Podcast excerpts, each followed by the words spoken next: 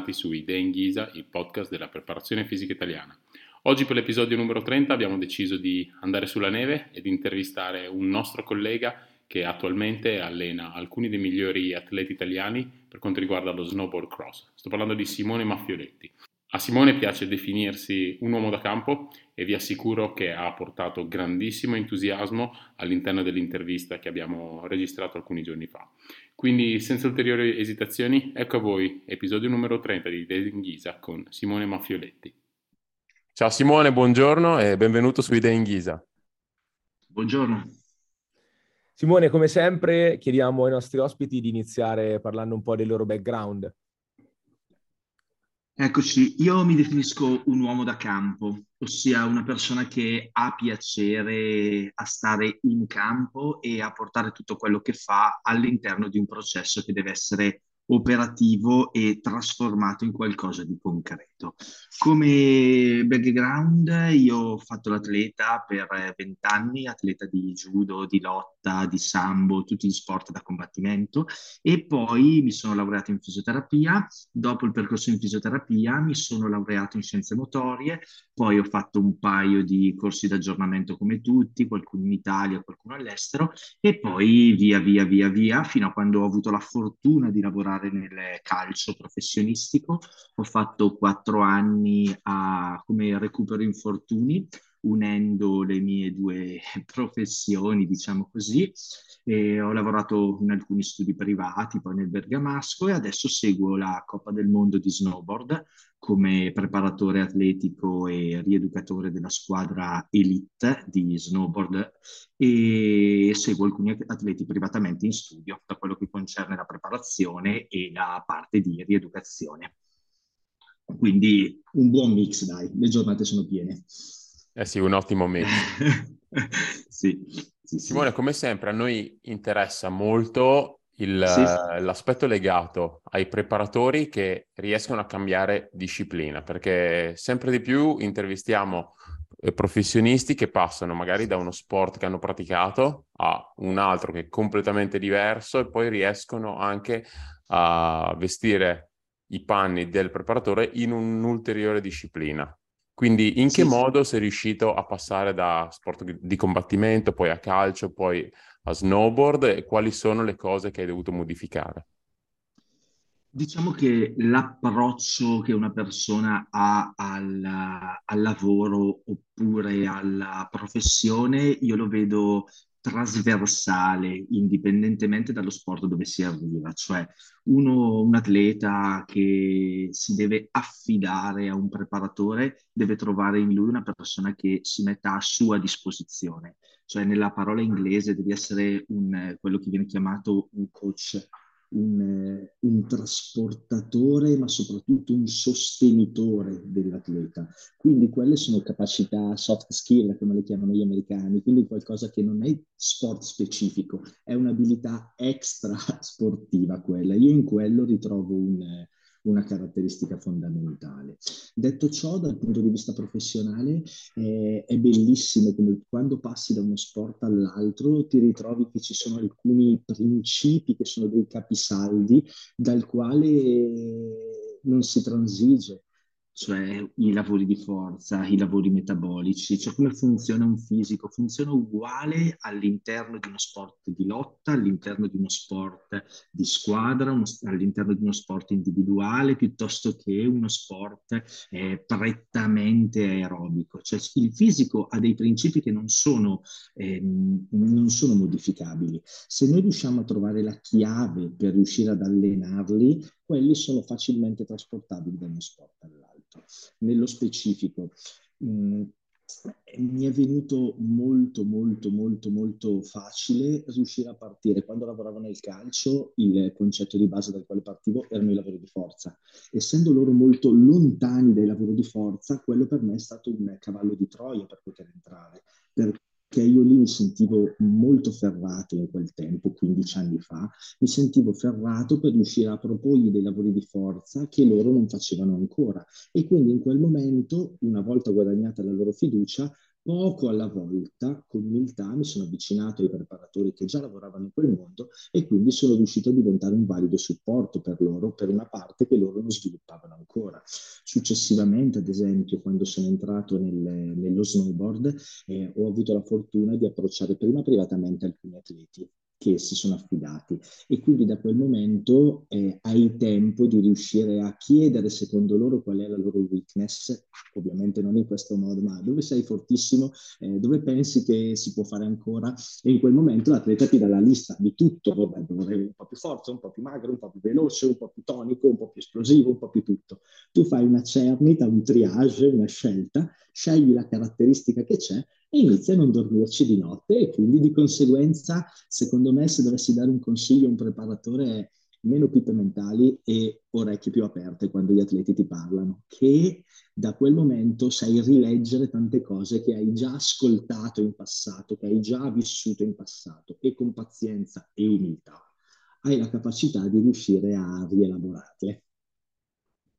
Ecco, secondo me hai toccato un tasto veramente importante che molto spesso, soprattutto in Italia, viene sottovalutato, che è quello di approfondire le, come hai detto tu giustamente, le soft skills, quindi la capacità di avere a che fare con altri individui in generale, e in questo caso parliamo di atleti, e anche e soprattutto la capacità tante volte di saper ascoltare il proprio atleta, perché in qualche modo lui ci dice sempre ciò di cui hai bisogno. Sì, lo dice a modo suo. Però ce lo dice. Io ho due bambini e loro non mi dicono ho fame quando, eh, proprio come lo direbbe un adulto, all'inizio piangono, e quello è il loro modo di dire boh tutto all'inizio. Poi io sono papà, quindi capisco fino a pagina due, la mamma invece in quel momento riesce a capire tutto, cioè da quel pianto è un pianto perché non sta dormendo, quell'altro pianto è un pianto perché non ha mangiato, quell'altro pianto è un pianto perché forse è sporco. Quindi è un'abilità che è, per qualcuno è innata, per altri invece, come ogni cosa, è allenabile. E proprio su questo io ti dico, quando, ti porto un esempio, lavoravo nel calcio professionistico e mi occupavo, non si chiamava ancora return to play, ma facevo gli infortunati, cioè proprio tutto attaccato, fra virgolette, gli infortunati ero. E quindi in quel momento avevo una visione della squadra vicina, ma anche leggermente distaccata, perché in certe situazioni io non facevo il prepartita, ma allenavo i ragazzi che facevano differenziato. E in quel momento ti accorgevi che talvolta noi andavamo in campo e da una settimana con l'altra ficcavamo eh, due a uno a una squadra che era pronta a salire in Serie A e noi invece ci dovevamo salvare in Serie B, e la partita successiva magari prendevamo quattro a zero, quattro a uno, e in quel momento tutti gli allenatori iniziavano a ragionare eh, forse tecnicamente eh, quell'atleta non è, non è capace. Come non è capace? Eh, tatticamente abbiamo sbagliato la partita, o forse il preparatore era sempre sulla gogna. Ok, ma non è così, secondo me, che c'è da ragionare, perché manca un pezzo, cioè manca un pezzo. La prestazione è tecnica, sicuramente, abilità di base dell'atleta, cioè se un tiratore ha una percentuale al novanta per cento dei tiri liberi, mi aspetto che in partita la riesca a trasferire. Se uno non fa un rigore a calcio ogni cinquanta rigori che tira, eh, se quarantanove li fa, mi aspetto che anche in partita lo vada a trasformare. Quindi ci sono delle abilità tecniche che una persona deve avere, quindi è il punto uno. Il secondo punto sono delle abilità tattiche, ossia come i giocatori vengono messi in gioco, oppure negli sport individuali, come il corridore o come l'atleta interpreta la gara. Poi ci sono delle abilità fisiche indubbie, ci sono alcuni giocatori che hanno delle qualità, qualità fisiche superiori agli altri, sia per struttura fisica, sia per eh, capacità fisiche, cioè le capacità condizionali sono completamente differenti da alcuni atleti, quindi fisico. Tecnica, tattica, fisico, e poi l'altra fetta è mentale. Mentale, secondo me, eh, non è un approccio magico, la testa, ma è operativamente quello che ti mette nello stato giusto per funzionare al meglio. Quindi se noi riusciamo a fare in modo di guardare con lucidità le quattro caratteristiche e guardare un poco più in prospettiva che la partita stessa, riusciamo a fare un ruolo da da supporto alla prestazione come preparatori molto più alto di quello che talvolta crediamo di dover fare solo in sala pesi. Ti porto questo come esempio perché mi piace raccontare cose che poi operativamente succedono quando ti trovi a lavorare anche nello sport di alto livello. Ho un grande preparatore con il quale ho lavorato, che è Bizzoli. Lui ha fatto promozioni nella Fiorentina, nel Torino, era il preparatore di Mondonico, e quindi eh, lui diciamo che ne ha viste tante sul campo, ha fatto anche la Serie A, e lui diceva sempre che il preparatore atletico era importante che avesse un ruolo di, eh, lui lo chiamava di cruise control, ossia l'abilità di riuscire a tarare le velocità quando qualcuno voleva schiacciare troppo e quando qualcuno voleva togliere il, eh, il piede dall'acceleratore. Io in quel momento, che ero ancora relativamente giovane, avevo ventisei anni, guardavo queste prestazioni e dicevo: prof, a quanto gli facciamo farle ripetute sui mille? Perché erano ancora il tema centrale in quel momento. Che recupero gli diamo? E questo, e questo, e quell'altro, uno e quarantotto, uno e trentasette, uno e quarantasette e mezzo, bene, facciamo quello come tempo. Cioè eravamo, ero ancora molto colpito dalla parte numerica quando allenavo. E lui mi guardò e mi disse: Simo, mi piace tutto il tuo entusiasmo, ma guarda più in prospettiva. Noi siamo con un cruise control. E riguardandola col senno di poi, eh, lui mi fece vedere cosa voleva dire essere un cruise control quando eh, giocammo il sabato una partita importante tirata, avevamo il turno infrasettimanale il mercoledì e avremmo rigiocato il sabato successivo. Purtroppo la prima partita non andò come sperammo e quindi perdemmo, e quindi avevamo il turno infrasettimanale il mercoledì, e allora la parte eh, dei direttori volevano che noi eh, li facessimo correre per fare in modo di manca fiato, manca, manca, manca fiato, e lui allora decise con un'abilità strategica impressionante, decise che era giusto farli correre. E gli ha fatto fare quattro ripetute sugli ottocento a quattro minuti e cinquantacinque. Quindi per un calciatore gli ha fatto fare un lavoro lavagambe, ma per chi doveva essere che guardava e così via è stato fatto un lavoro che ha permesso di riuscire a tirare mh, un cruise control, ok? In modo che tutti i giocatori hanno fatto un lavoro un defaticante, forse non così blando, ma comunque hanno fatto un defaticante, hanno avuto tempo di parlare, perché facendo una ripetuta a quella velocità i ragazzi hanno parlato, il discorso dell'allenatore alla fine dell'allenamento è stato preso con lucidità perché gli atleti erano pronti a recepirlo, e poi fortunatamente abbiamo sistemato il mercoledì. Però questa abilità di saper leggere le situazioni non è una cosa che leggiamo sui libri, non è una cosa che leggiamo andando a metterci da soli a costruire le nostre tabelle, ma è un'abilità che noi da preparatori dobbiamo avere il piacere e la voglia di confrontarci con umiltà fra di noi e sapere che c'è gente che alcune cose che noi pensiamo di aver inventato le ha già fatte. Magari le chiamavano con un altro nome, ma quel modo di operare, quella voglia di riuscire a essere a servizio della prestazione dell'atleta non è una cosa del duemilaventidue, c'è da tempo. Giriamoci indietro, andiamoli a cercare e abbiamo l'umiltà di ascoltare le persone che hanno già lavorato, che magari non la chiamano come sorrido return to play, ma li chiamano gli infortunati, magari non la chiamano più eh, B B T o non sapevano neanche cos'era un encoder, ma fondamentalmente facevano fare i balzi o facevano andare veloci gli atleti, facevano muovere in maniera potente gli atleti, cioè avere quel coraggio un po' di uscire dallo schema nel quale siamo adesso e... e secondo me da preparatori ci permetterebbe di riuscire a fare un balzo in avanti, uscendo un po' da, dalla nostra scatolina con le nostre sicurezze e entrare più in un processo di crescita dell'atleta. Questo è quello che mi sento di, di, di dire. Simone, sono assolutamente d'accordo con te, e secondo me queste skills si maturano anche con l'esperienza durante gli anni, praticando il lavoro e condividendolo con gli atleti che si allena, con gli allenatori, con staff, e anche sbagliando a volte, perché poi è, è quello che in realtà ci permette di imparare, capire, e mettendo proprio in pratica le cose che facciamo tutti i giorni. Cioè almeno per me è stato così, anch'io ragionavo un pochino più a schemi una volta e mi rendo conto che nel tempo eh, la, l'interazione con le persone con cui ho lavorato, soprattutto gli atleti, mi ha permesso di capire tanti aspetti, parlando con loro, cercando di capire il loro stile di vita, eh, le loro abitudini, non soltanto magari inerenti, come dicevi prima te, alla, alla competizione e alle competenze tecniche, ma un po' tutto quello che gravita intorno. Assolutamente, anche perché un, una, una frase che mi porto sempre è progressione, non perfezione.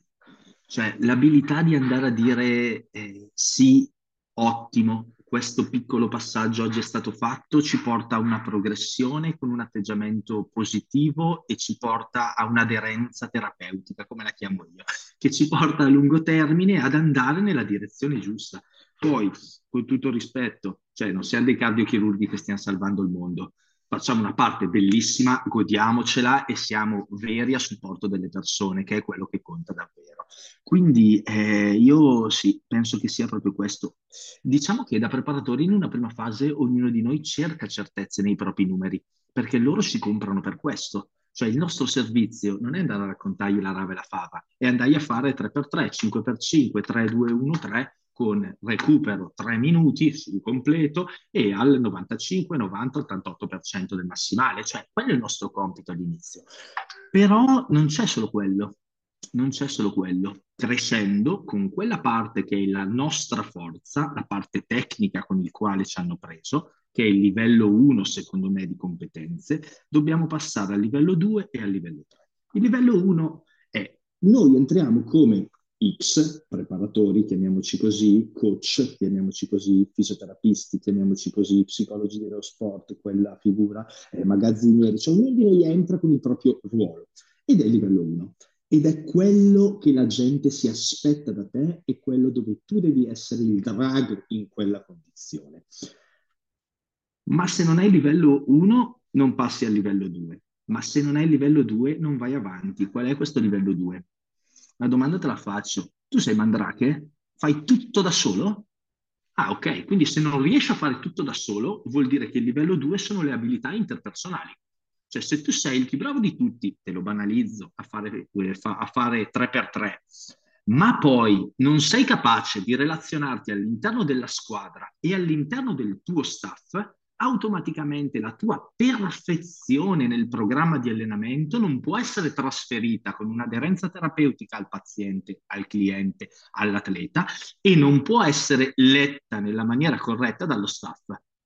E la domanda che ti faccio è, ma quindi il tuo tre per tre sei così sicuro che è una tua forza se non la sai trasferire a livello due? Quindi il livello uno di coaching sta qua, quello che sai fare. Il livello due è come lo riesci a fare all'interno della tua struttura. Struttura intendo atleti e tavolo degli atleti e tavolo dello staff. Ma tranquillo che non è finita qua, c'è anche il livello tre. Il livello tre è... Ma tu, quello che sai fare oggi, sei sicuro che funzionerà anche domani? Perché io sono dell'ottantadue, ho quaranta anni, quindi mi reputo...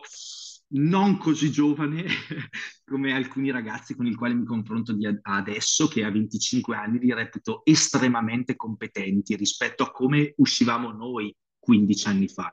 Io andai al Giuriati, al Saini, a vedere gli allenamenti di atletica dei vari professori che ci insegnavano scienze motorie, ho fatto il statale, per andare a vedere, per capire un segreto. Oggi prendi un fottutissimo telefonino, hai l'opportunità di avere una, un'informazione che arriva dall'altra parte del mondo. Cioè, non scherziamo, l'abilità di riuscire a recepire informazioni oggi è diventato un semplificatore di processo. Questa deve essere una risorsa, non un limite. E, sempre perché ho, ho solo quaranta anni, girandomi indietro, mi rendo conto che alcune cose che facevamo quindici anni fa erano il must, il futuro, l'innovazione. Cinque anni fa forse non lo erano più. Oggi, riguardando alcuni programmi di allenamento che mi tengo ancora scritti, certe volte dico, ehi, qualcosina è cambiato. Quindi il terzo livello di competenza è continuare ad avere passione e piacere in quello che fai, perché quello che ti ha portato fino ad oggi non è detto che ti porterà dove vuoi arrivare domani. Quindi i tre livelli di coaching sono il livello tecnico, ossia quello che so fare. Il secondo livello è quello di riuscire a lavorare con abilità interpersonali a livello del tavolo de- degli atleti e al tavolo dello staff. E il terzo livello è quello di continuare una crescita, perché quello che ti ha portato dove sei oggi non è detto che ti porti dove vuoi arrivare domani. Simone, interessantissimo, veramente hai toccato tantissimi punti molto molto interessanti, tra l'altro mi hai anche, come si dice, sbloccato un ricordo, perché io andavo a Formia a vedere la Isinbayeva che si allenava e, e stamattina invece, come hai detto tu, con questo telefono ho visto un allenamento di Kevin Durant che è a, è a New York in questo momento, quindi sono cambiate un po' di cose in quindici anni. E... passerei adesso a parlare di quello che fai in questo momento, quindi dell'allenamento degli atleti di snowboard. Io, io e Andrea siamo completamente ignoranti in materia, perché è la prima volta che parliamo con qualcuno che eh, lavora con atleti di sport invernali, quindi siamo veramente nelle tue mani. Come si inizia a lavorare con un atleta di sport invernali? Quali sono le maggiori caratteristiche su cui devi porre attenzione? Perfetto. Solitamente quando tu inizi a lavorare con uno sport vai a cercare in bibliografia cosa c'è.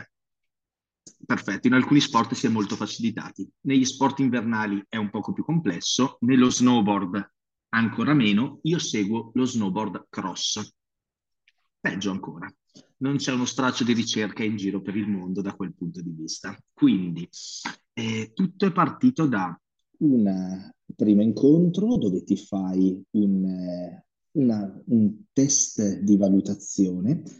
Allora, partiamo facile. Lo snowboard cross è una disciplina che ha circa otto dodici competizioni all'anno che si sviluppano prevalentemente in una stagione agonistica che va da dicembre a marzo, dove eh, la Coppa del Mondo implica dei passaggi a livello mondiale, quindi comunque viaggi, trasferte e così via, e una gara si sviluppa solitamente sui quattro giorni. Vado a ritroso, giorno di, giorno di gara, giorno di qualifiche, il giorno precedente fanno il test del, del, fanno il training e il giorno prima ancora il test della pista. Quindi il modello prestativo lo inizi un poco a, a cercare andando proprio a leggere lo sport. Quindi sono uno sport che dura dai, ti direi, fra i sessanta e gli ottanta secondi di discesa, dove si alternano delle, dei lavori molto veloci,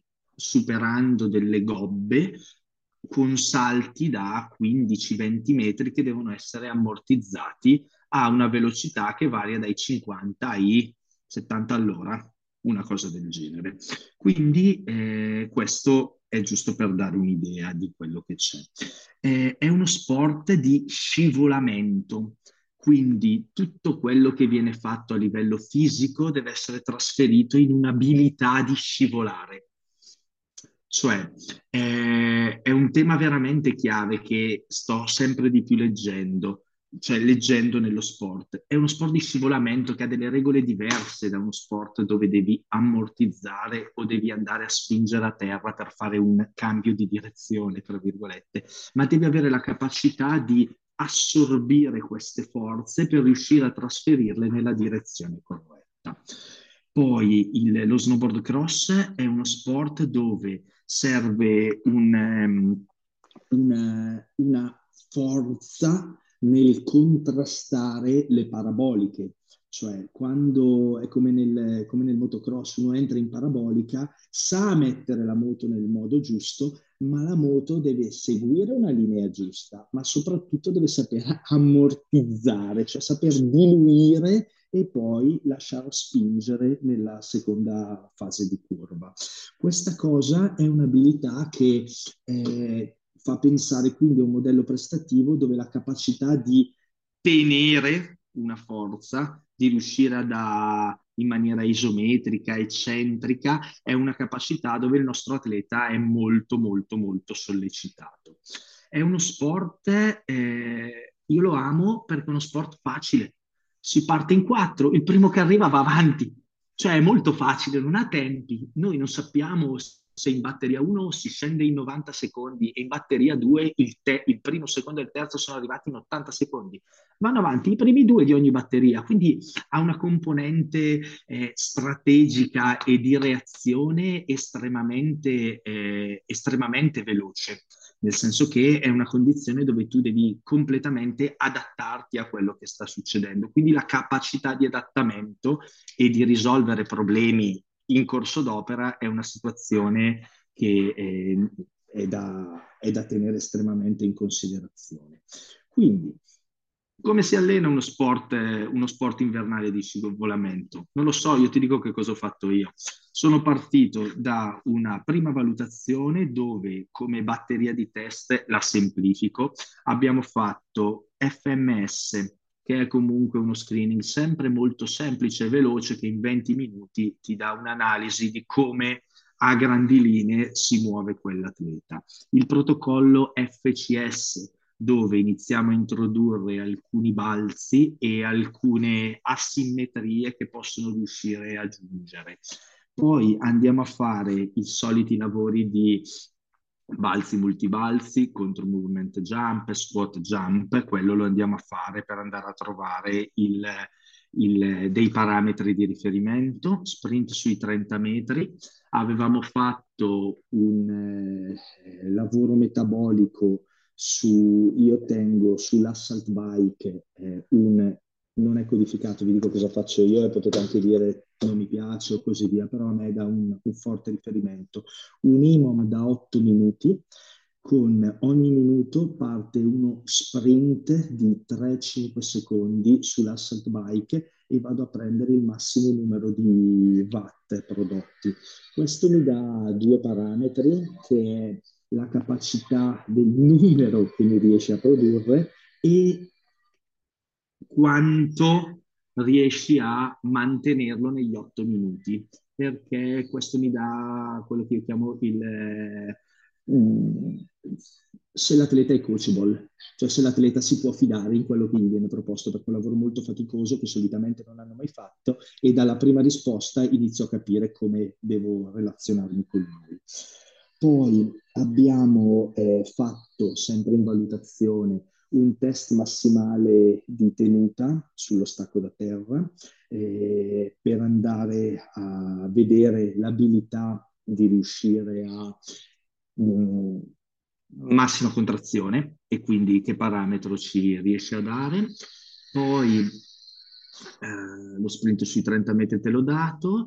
E poi mh, un'analisi video fatta con eh, gli allenatori eh, che, a detta loro, dal punto di vista tecnico eh, consigliavano, o, eh, consigliavano e valutavano qual era secondo loro la caratteristica che mancava a quell'atleta. Quindi da una sorta di batteria di test, ve la ripeto, F M S, F C S, Un, eh, un test di contrazione massimale, un eh, test di contro movement jump e squat jump, un I M O M otto minuti sull'assault bike, più i solitissimi lavori di, sui lavori fondamentali, andando a indurre un massimale, così che abbiamo panca, stacco, squat, che mi rimangono facili come una parametrazione iniziale, più un lavoro con gli allenatori andando a capire quali erano le aree. Da quel momento iniziamo ad avere una fotografia iniziale.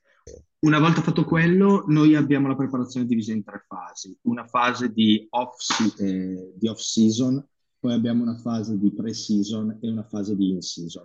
L'off-season varia da giugno a settembre fondamentalmente, perché siamo lontani dalla neve, facciamo dei tiri su neve, ma sono pochi, non sono quelli che sono la priorità in quel momento. Quindi è il, è il periodo dove noi preparatori possiamo veramente impostare un lavoro fatto secondo delle, eh, delle, dei lavori che sono veramente fatti in ordine. Vedi gli atleti quattro volte a settimana, due volte li mandi in pista, cioè hai, hai proprio il volume di lavoro che ti permette di riuscire a lavorare davvero, davvero bene. Poi abbiamo una fase in, di pre-season, che è questa, dove stiamo andando a preparare le gare, quindi la priorità diventa fare lavoro su neve e noi preparatori entriamo a supporto di quello che viene fatto. Quindi ti dico poi che tipologia di lavoro facciamo proprio nel dettaglio, e poi una fase invece di season pura nel momento delle gare. Ad esempio a dicembre in venti giorni abbiamo quattro gare di Coppa, da, Coppa del Mondo, quindi in venti giorni capisci che ti giochi mezza stagione, quindi lì la parte di preparazione rientra in maniera eh, che chiamo io da calibratore. Quelle, quella situazione. Quindi abbiamo una fase di lavoro puro dove possiamo permetterci tanto, una fase dove dobbiamo andare a mantenere dei parametri e una fase dove invece siamo in season. Nella fase di preparazione pura, che io vedo da giugno a settembre, abbiamo davvero tanto tempo per andare a impostare il lavoro in sala pesi. Solitamente noi lavoriamo su tre quattro giorni in sala pesi, tre quattro giorni in sala pesi, con sessioni di circa due ore. Poi su questo, nella settimana tipo, andiamo a mettere due lavori in pista, un lavoro in pista con eh, ripetute lunghe e un lavoro in pista con ripetute brevi, una sorta di sprint training, e all'interno della settimana ci sta anche un giorno di sport libero, dove vai a fare surf, vai a fare wakeboard, vai a fare skateboard, vai a fare una biciclettata e così via. Quindi nella fase iniziale questi sono più o meno i volumi di lavoro.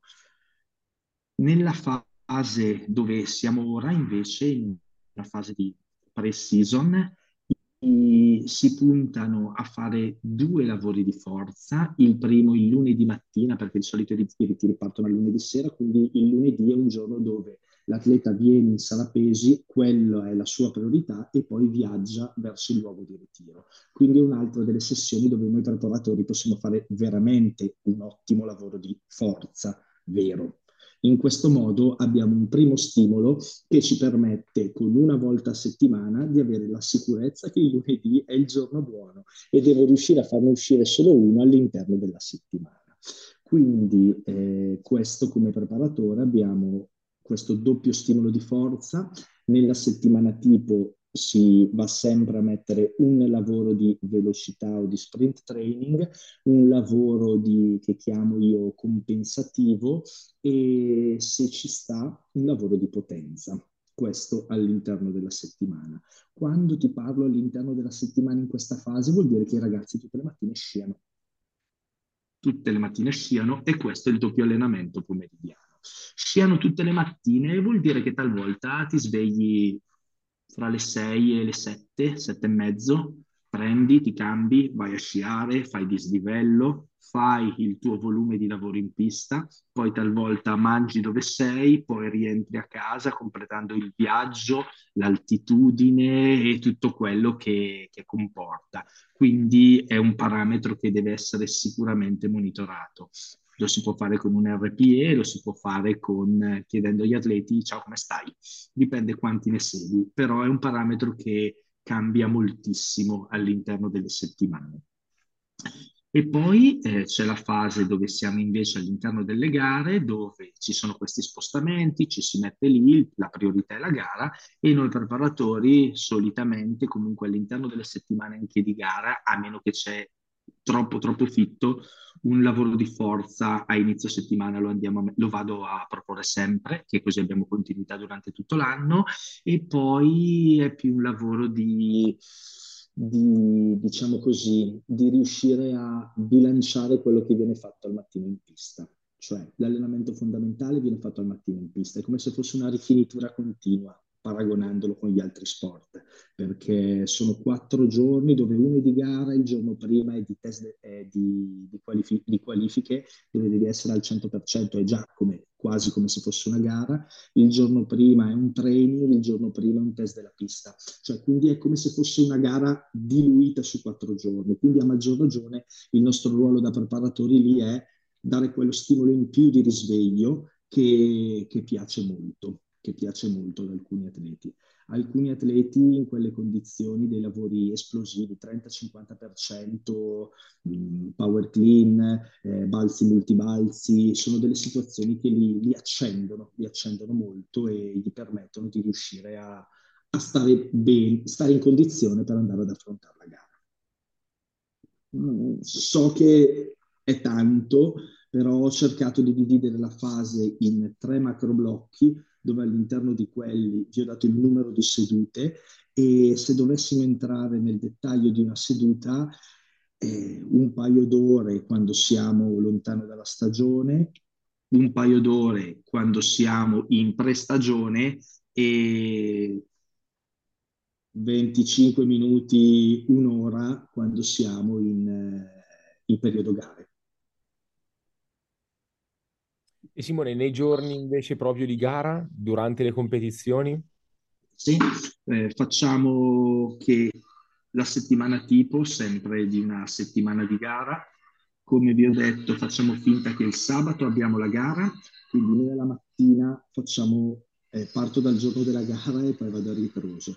Abbiamo la gara il sabato, se la gara è un orario mattutino decente con gli spostamenti, quindi facciamo in modo che sia sempre così. Alla mattina facciamo un venti minuti di quella che viene chiamata attivazione, ossia è, è, un, è un risveglio muscolare, ma che è un risveglio muscolare che parte da un lavoro veloce, di, è diviso in, io per, la divido in sette sette sette, sette minuti di lavoro di mobilità attiva dell'atleta, dove si va e eh, automaticamente, con esercizi anche molto semplici, andiamo a cercare la massima escursione articolare, la fluidità dei movimenti e andiamo semplicemente a fare, chiamiamola mobilità attiva. Una seconda fase invece dove andiamo a fare degli esercizi anche coordinativi, mai complessi perché è il giorno della gara, quel giorno l'atleta deve stare bene, non deve avere dei mal di testa la mattina della gara, deve riuscire a eh, risvegliarsi, che può essere con eh, delle andature, che può essere con dei lavori al muro di un, due, tre tocchi, possono essere dei punti eh, dinamici, possono essere dei, sì, dei lavori dove eh, l'impegno mentale è relativamente basso sulla difficoltà dell'esercizio, ma iniziamo a entrare in una condizione dove inizio a spingere, cioè inizio a, a risvegliare dal punto di vista neuromuscolare l'atleta. E gli ultimi sette minuti invece andiamo a fare un, un giochetto, balzo più, giro, lancio la palla, eh, attivazioni al muro con eh, elastici, con sprint, con cadute, risvegli, c'è un qualcosa dove l'atleta spinge, ha corpo libero ma spinge. Ricordiamoci sempre che siamo nei corridoi degli alberghi noi solitamente in quella mattina, e solitamente sono le sei, sei e mezzo, sette del mattino, quindi anche questo va a considerare tra quello che vorremmo fare e quello che possiamo fare. Però questo che io chiamo risveglio muscolare o attivazione non è il, il risveglio delle signore, cioè è un modo che quell'atleta dice che oggi ci sono. Questo è un, è un ottimo modo anche per eh, mh, avere un check dal punto di vista preparatore atleta e, e sentire le sensazioni che ci sono, sapere se ha bisogno di un supporto in più, se deve andare dal fisio a fare un bendaggio, se c'è bisogno di dargli una mano per portare una tavola in più o in meno. Comunque è una cosa che facciamo e quindi il giorno della gara si svolge così. Attivazione, trasferimento sul luogo della gara. E poi da lì ricordiamoci che siamo in condizioni esterne, fa freddo, siamo all'esterno e quindi di conseguenza prima di andare a fare la loro parte di discesa fanno ancora otto minuti, dieci minuti di attivazioni, mobilizzazioni, due tirate. Però quello in teoria è una cosa che facciamo proprio sul campo gara, sempre valutando le condizioni che ci sono. Quindi hai un elastico addosso, tu come preparatore ti muovi e gli dai un aiuto per poi entrare, ma in quel momento il focus ce l'hanno i tecnici. Noi come preparatori dal mio punto di vista finiamo il lavoro la mattina a colazione. Il giorno prima della gara quindi hanno le qualifiche, come se fossimo in MotoGP, quindi loro fanno i loro giri di qualifiche con una sorta di riscaldamento, attivazione, quei famosi otto minuti con gli elastici sulla neve che fanno prima delle qualifiche, e solitamente tutto viene fatto alla mattina. Il pomeriggio quindi è un momento di transizione dove si sommano la parte di analisi video fatta dagli allenatori e una fase che solitamente qui facciamo un lavoro di recupero attivo. Può essere una camminata, una sessione di yoga da venti minuti, una biciclettata molto blanda, non andiamo a mettere degli stimoli in più allenanti, ma sono dei, diciamo così, è un pomeriggio di transizione, la chiamo in questo modo.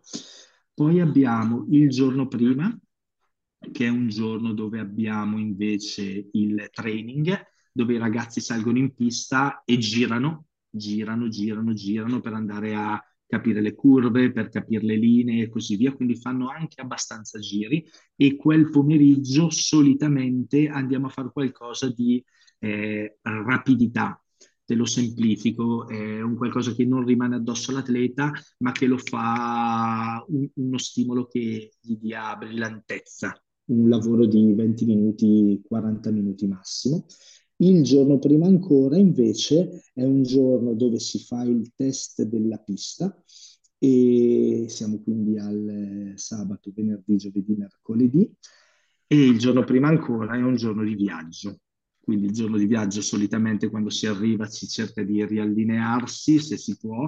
Il giorno prima ancora, che era un lunedì, un lunedì potendo, è un lavoro di forza, comunque, che viene mantenuto all'interno delle settimane tipo. Chiaro, chiaro, molto chiaro. È chiaro? Sì, sì, assolutamente. Assolutamente. Assolutamente. Oh, ok. A maggior ragione capisco perché non fai il lavoro con le palle zavorrate in corridoio, visto che hai detto che l'ho fatto alle sei di mattina, quindi è un ulteriore motivo per cui non farlo. Sì, sì, è complesso, è complesso, anche perché in una situazione del genere c'è sempre un equilibrio fra, negli alberghi dove andiamo solitamente non ci siamo solo noi come atleti e, e tecnici, ma magari c'è anche qualcuno che paga il biglietto e che vuole dormire, vacanza, sì, sì, sì, vuole avere il piacere di riuscire a fare. E eh, sorrido sul fatto che noi facciamo le palle mediche o gli sprint all'interno dei corridoi, perché arriviamo da un paio d'anni di Covid, dove anche proprio l'utilizzo degli spazi e la paura nell'utilizzare gli spazi era un qualcosa che era da considerare. Però è un qualcosa che ci deve sempre lasciare in testa che quando alleniamo le persone, quando abbiamo c'è una visione ideale di quello che si dovrebbe fare e poi dobbiamo trasformarla in pratica. Ricordiamoci quello, cioè il take home message è proprio quello, ottimo il modello e poi come lo riesci a trasferire in pratica, perché possiamo farci ore e ore di ragionamenti, oppure anche questo, in questa mezz'ora che ho Eh, vi ho dato un input di come funziona lo sport invernale. Un conto parlarne, è un conto mi verrebbe molto più facile, ehi vieni guarda faccio così, faccio così, faccio così, faccio così, cioè poi bisogna trasferirlo in pratica, di quei tre esercizi di attivazione, quei tre esercizi di preabilitazione al movimento, quell'esercizio fondamentale di forza, i lavori accessori dopo, cioè alla fine deve essere trasformato in qualcosa di facile ed estremamente pratico, condizionato alla situazione dove si è, allo stato dell'atleta e al momento della stagione. Cioè, tanto buon senso. Assolutamente. Bellissimo. Simone, grazie mille. È stata una chiacchierata veramente molto interessante e veramente si, si sente, si percepisce la passione che hai verso l'argomento e verso la preparazione in generale, quindi è bellissimo quando riusciamo a confrontarci con colleghi del genere.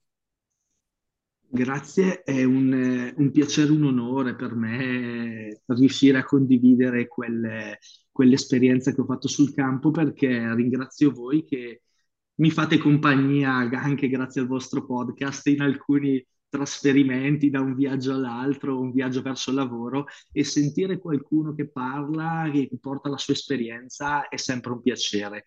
Noi in Italia penso che abbiamo tanto da imparare in questa direzione e con il vostro podcast diciamo che la strada è una delle strade che sicuramente può portarci a crescere, come ripeto, essendo veri, essendo giusti e con l'umiltà giusta. Simone, grazie mille davvero. Grazie a voi. Dove, Buona dove giorn- possono trovarti i nostri ascoltatori? Dai qualche riferimento su social network? Simone Maffioletti punto it è il mio sito internet, e alla mail info chiocciola simone maffioletti punto it rispondo sicuramente entro settantadue ore. Se non vi ho risposto entro settantadue ore vuol dire che l'ho persa, rimandatemela. Sui social ci sono, ma non sono così social, simo punto maffioletti, e lo studio dove lavoro è a Bergamo, quindi partete dal sito e poi da lì c'è tutto. E bene, bene così. Simone, grazie mille ancora, in bocca al lupo. È stato un... eh, viva il lupo, si dice. Buona giornata e che la forza sia con voi.